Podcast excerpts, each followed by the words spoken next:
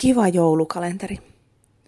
Lapsen itsenäistyminen, tai paremminkin itsenäistäminen, on ollut jossain vaiheessa meillä täällä Suomessakin ihan sellainen tavoiteltava asia, ja joissain paikoin tuntuu olevan vieläkin.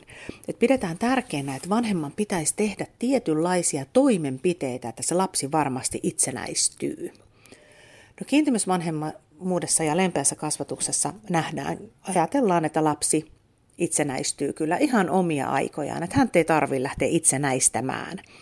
Eli ei tarvitse lähteä lasta siirtämään omaan sänkyyn tai viemään yökyläilyihin tai kavereiden luokse, ennen kuin lapsi itse osoittaa siihen jotain mielenkiintoa ja halua. Ja aivan varmaa on, että jokainen lapsi niin tekee.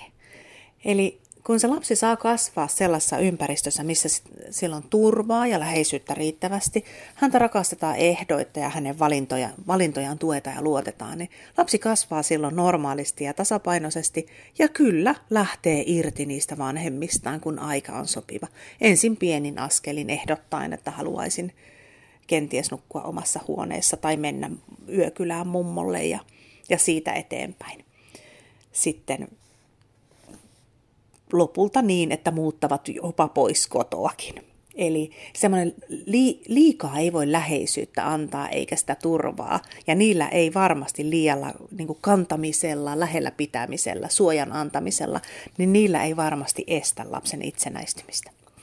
Se on myös ihan temperamenttitutkimuksissakin havaittua, että se semmoinen niin kuin sopivan, sopiva rohkaisu on paras tapa turvan ohella, mutta ei puskeminen eikä missään nimessä pakottaminen.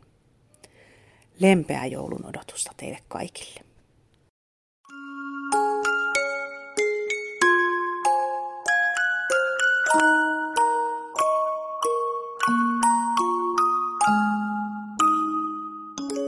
Kiitos,